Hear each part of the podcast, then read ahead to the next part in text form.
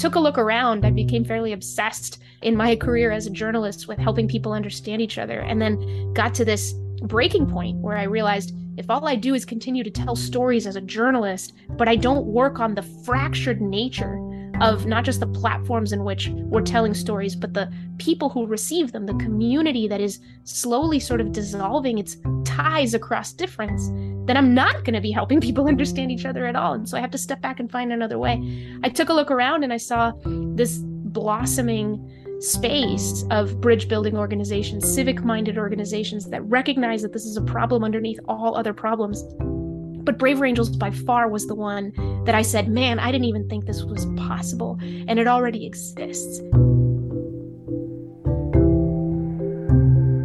At the heart of Braver Angels is this conviction that we don't need to wait. We can't wait for media or politicians to figure this out for us. We are the society. We are the people, and we have the power to do this. And it starts small and scales up from there.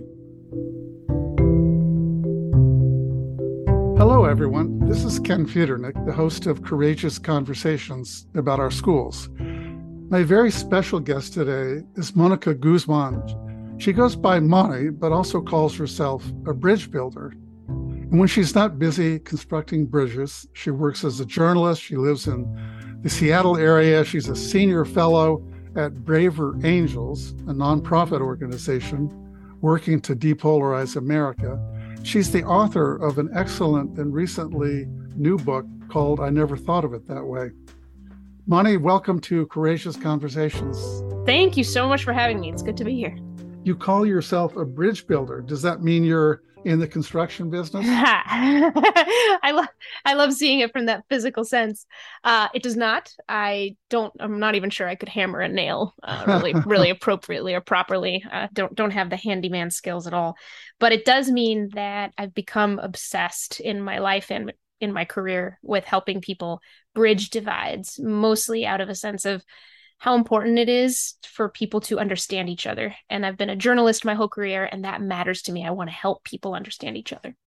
Great. Well, if you've listened to other podcasts, other episodes of this podcast, you know I talk with people about the culture wars in education and some of the highly controversial issues affecting our schools, like critical race theory and how students should learn about gender and sexual identity in schools. In the episode I recorded last week, we discussed the role schools should play in helping students learn about current events and controversial topics. As some of you might know, new laws in several states are restricting the way teachers are allowed to approach these things with their students. Teachers can be sued or fired if they don't adhere to these new rules, and it's driving many of them out of the classroom, out of education altogether. I suppose I too am trying to be a bridge builder rather than a cultural warrior. I simply don't find that throwing myself into the heated, noisy fray ultimately helps our schools, our teachers, or our students. I'm seeking to do in education what you, Moni, and your braver angel colleagues are trying to do in politics, getting people who seem to hold wildly different perspectives about public education to listen and have civil conversations with one another my hope is that those who listen to this podcast might try doing the same thing rather than yelling at one another or simply avoiding one another and remaining in their ideological bubbles. So, Moni, I'm so honored to have you here as my guest, and I can't wait to hear what you have to say about calming the culture wars in education. What do you think is driving these culture wars? Who benefits? Hmm who benefits in the long run is a great question. I'm, I'm not sure that anybody ultimately does. I, I think that there's there's a sense of wanting to fight for what we believe in. There's a sense of urgency that's pushing people to, as you said, jump into a fray. What we want is for that not to be a fray. We want it to be civil. We want it to be productive. And that takes creating a certain context and container for those conversations so that they can be those things, so that people can share their honest ideas and still be heard. But as far as the cultural wars, I mean, really what it is is our society is changing really quickly. We're going through some extremely turbulent times when all these norms that we took for granted uh, around some really interesting topics that are very close to people's identities and and hearts and expectations about how life should go you know everything from gender and race to sexuality but but all kinds of other things like how we manifest our values around freedom you know liberty and how we take care of each other what accountability we have all of that. So much that wasn't thrown into question is being thrown into question.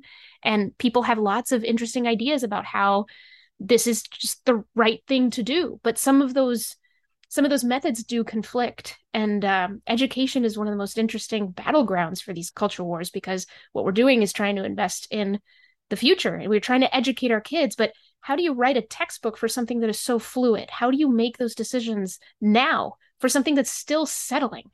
And that i think is part of it too. We we feel this urgency. We don't want to get it wrong. We want to get it right but maybe a lot of people are kind of rushing too quickly to think we know what to do. I know exactly what to do. I don't need to have any more conversations. And i'm not sure that's i'm not sure that's correct. How do we get out of this bind? How do we get out of these wars? What what sorts of depolarizing strategies have you learned that could really be helpful for educators and parents and students and policymakers that uh, either are avoiding these conversations altogether or when they have them, they're not having productive conversations. Yeah, I talk about the four steps to curiosity. The first two are about getting your curiosity engine going. And curiosity is this incredible superpower we all are equipped to use and to aim at the things we don't understand. And so, steps one and two are gather knowledge. That's step one, gather knowledge that might be different or unfamiliar. And step two is look for the gaps between what you know and what you want to know. Okay, cool, right? You look for a gap, you go and get curious, you get more knowledge, you find another gap, and you go on and on. But steps three and four are really important. Um, step three is embrace complexity. Make sure that when you hit something that seems really tough, you don't fall victim to confusion. Confusion is sort of complexity reframed as something that we just can't tolerate, that that hurts. we don't like to be that confused, right?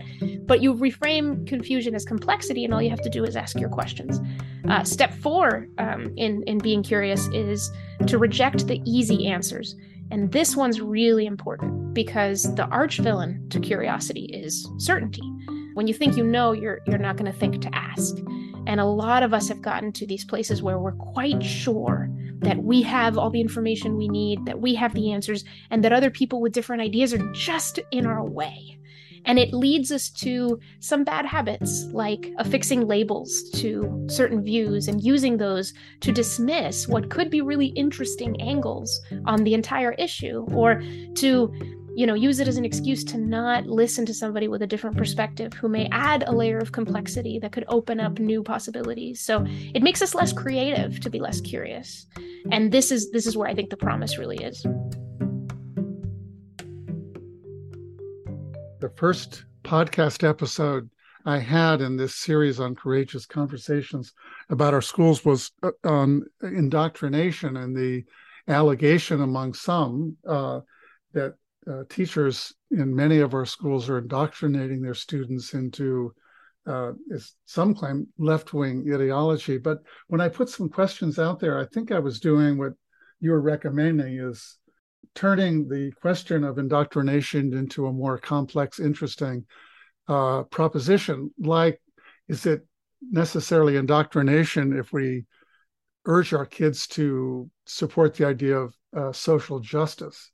And uh, people had different points of view. And then I raised the question is it indoctrination when we have our kids recite the Pledge of Allegiance? Mm. Uh, and it, it, that seemed to fit everyone's definition, but people were a little reluctant to want to call it indoctrination. But but they paused and and said, I, have got to think about it. And mm. uh, it, it was sort of a way of turning down the volume by uh, turning what seemed like a simple question, either you're mm-hmm. indoctrinated or not, into a more complex one. Yeah, I, I like the exercise of slowing down at those types mm. of terms. Indoctrination doesn't sound like a good thing. Yeah. And people know that wherever that label is applied is being judged as as negative.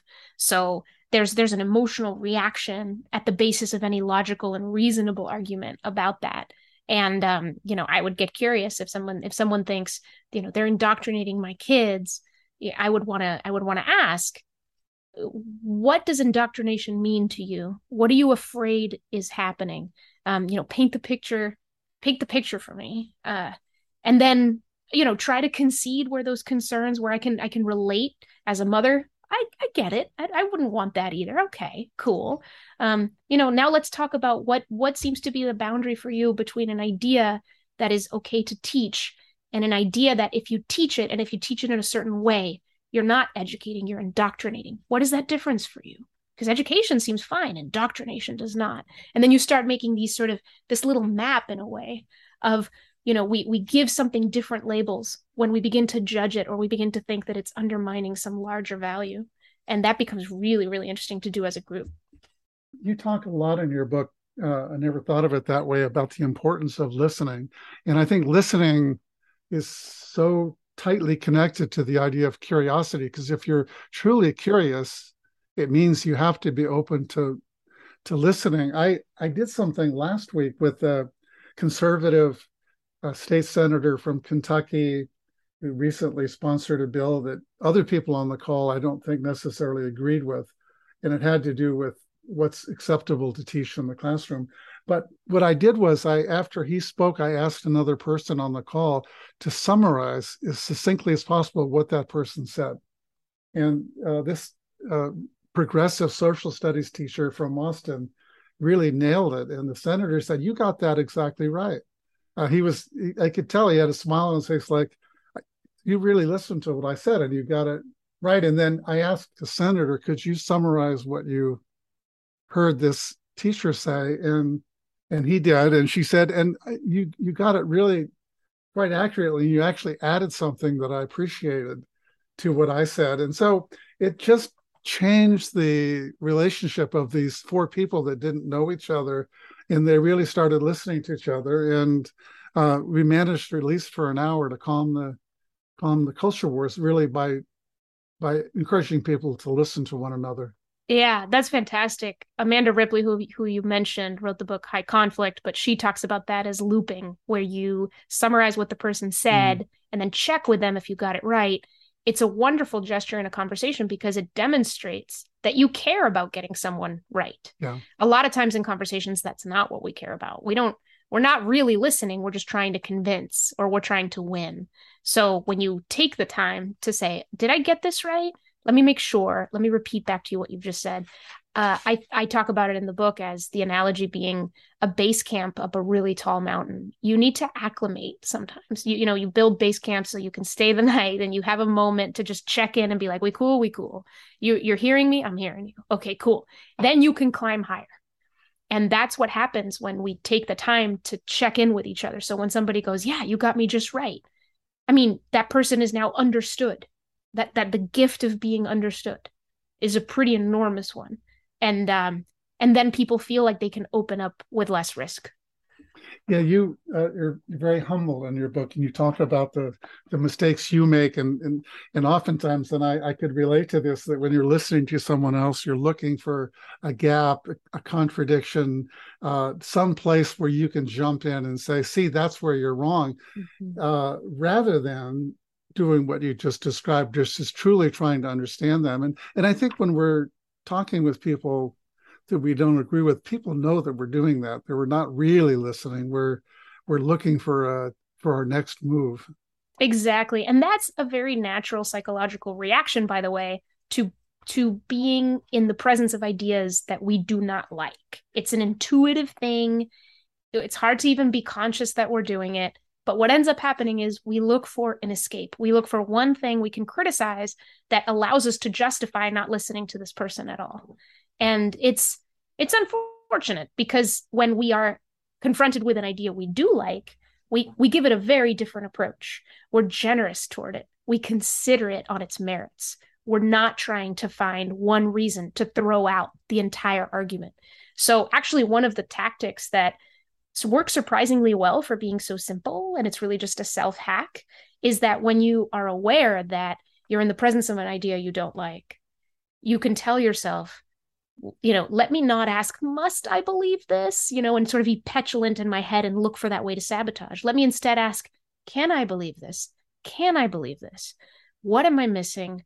You know where does this where does this have merits? What's the strong argument and just asking yourself internally those questions will put you in a more open frame of mind one of your braver angels colleagues are doing something interesting at the uh, at an event that I've invited them to in the county where I live in El Dorado County, uh, where we're trying to bridge our divides. There will be educators there, but also people from virtually every other sector of the county, and they're doing something where people uh, declare that they support one solution to a problem, and two other people are on another side of the issue and think something else would be a better solution. But what your colleagues are going to do after they say why they like their ideas to is to come up with two or three reasons why the idea might actually not work before they hear from the other side.